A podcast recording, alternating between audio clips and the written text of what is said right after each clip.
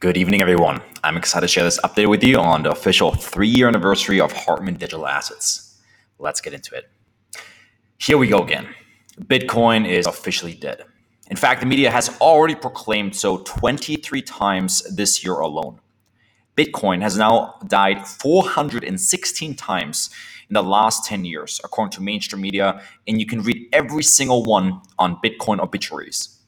If Bitcoin is dead, it has to be a zombie because somehow it just keeps getting back up. Humor aside, the digital asset space went through its annual crash last month, and while many newcomers were shocked, this was nothing new for the space. In November 2018 and March of 2020, for instance, Bitcoin experienced two 50% 30 day corrections. This is not to mention the half dozen 30 to 40% corrections that Bitcoin sprinkles through every single bull run. In today's market update, I'll be dissecting four key health metrics of the digital asset space to determine whether this is a mere pullback amidst a bull run or the beginning of a bear market. We will review the following fundamentals, technicals, sentiment, and market structure. It's times like these where it's more important than ever to follow data driven decision making and not fall victim to emotions. Volatile markets can bring forth vast irrationality both on the way up and on the way down. However, navigating through the market's irrationality is what can allow immense opportunities. I hope you enjoyed this market update. Felix Hartmann, Managing Partner. Digital Asset Market Health Check. Number one, fundamentals. Subpoint A Bitcoin as a store of value. In order to understand whether or not Bitcoin continues to function strongly as a store of value, we have to study the holding patterns of its users. Continued holding of long term owners suggested a further cemented belief in the asset's nature as a store of value. Sudden selling would suggest a shift in this narrative. On chain UTXO analysis proves that there have never been more Bitcoins held for a period of three years or longer. The selling that we've experienced did not come from early investors or aged coins. Rather, selling happened from coins purchased in the last three months, pointing at a speculator driven sell off.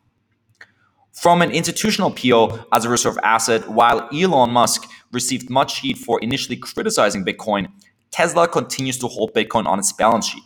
He stated on Twitter to clarify speculation Tesla has not sold any Bitcoin. Michael Saylor, the CEO of MicroStrategy, equally confirms the stance of sticking to Bitcoin as a reserve asset. He as well wrote on Twitter that entities I control have now acquired 111,000 Bitcoin and have not sold a single Satoshi. Hashtag Bitcoin forever. And Square, the company by Jack Dorsey, soundly joined them, stating that our Bitcoin strategy hasn't changed. We're deeply committed to this community, including working towards a greener future through our Bitcoin Clean Energy Initiative. And as we shared in February, we continue to assess our Bitcoin investment on an ongoing basis. Nothing new here. So, not only did all the major public companies holding Bitcoin reaffirm their support for the asset publicly after the crash, but we also saw new supporters join, likely after using the drop to build a position. Notably, notable new entrants into Bitcoin include no other than Ray Dalio, who stated, Personally, I'd rather have Bitcoin than a bond, It acknowledged owning the digital currency. And the legendary activist investor Carl Icahn says he is getting involved in digital assets in a big way with over $1 billion to be invested. And finally, Goldman Sachs came out saying that it's time to take Bitcoin seriously. It stands to reason that while there was a lot of speculation, some of which we will address in our analysis of market structure, the fundamentals of Bitcoin have not changed. If anything, they've only gotten stronger. Subpoint B DeFi, value accruing tokens. This section can be kept brief as I will refer to our market update from last month. In it, I highlighted how many projects in decentralized finance have ridiculous, had ridiculously undervalued valuations with PE ratios in the 20s. After this crash, the valuations have become even more ridiculous, with some of these, with some of them in the single digits and some in the tens. These hyper growth assets are currently trading at multiples you'd find a utility company trading at. Beyond the earnings and multiples, we once again saw DeFi survive a stress test of epic proportions. I genuinely doubt that most commercial banks could survive a single day crash where every piece of collateral on their books gets swiped in half or even cut down by 80%. Well, that's exactly what every major decentralized lender from Maker to Aave to Compound went through over the last two weeks. And not only did they stay solvent, they made a killing doing so. Maker, for example, earned an additional $9.3 million just from liquidation penalties, and as a result, burned roughly 34 basis points of their entire supply just for the month of May. DeFi is alive and thriving, and neither earnings nor capabilities point towards these assets being overvalued at where they currently stand. Number two, technicals. Sometimes it's important to recognize that most market participants in crypto are not yet as educated on fundamentals as we are and merely trade momentum. This means that fundamentals can be ignored in either direction for extended periods of time. While technical analysis is no dark magic, it does give us historical context, particularly when we focus on larger timeframes.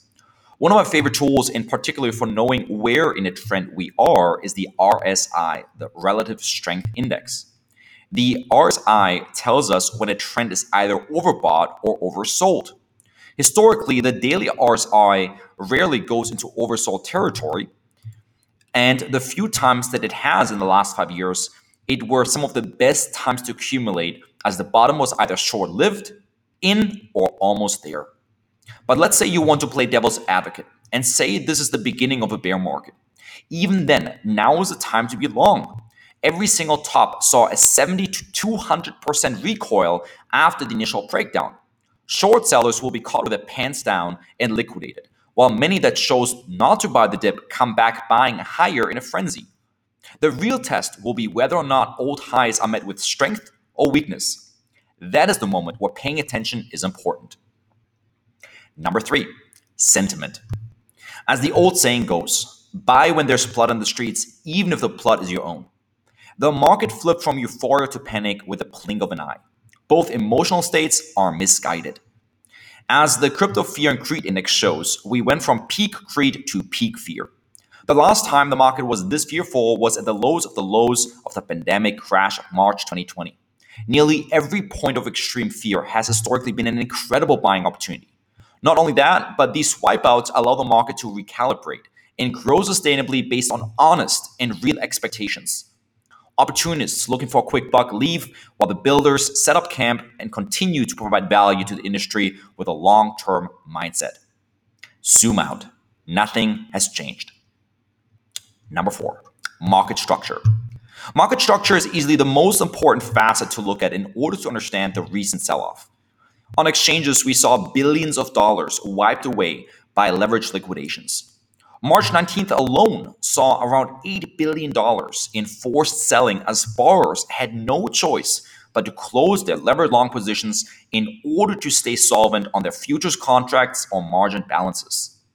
On chain, we saw seven of the 10 largest single day liquidations in the digital asset industry's history happen in May alone.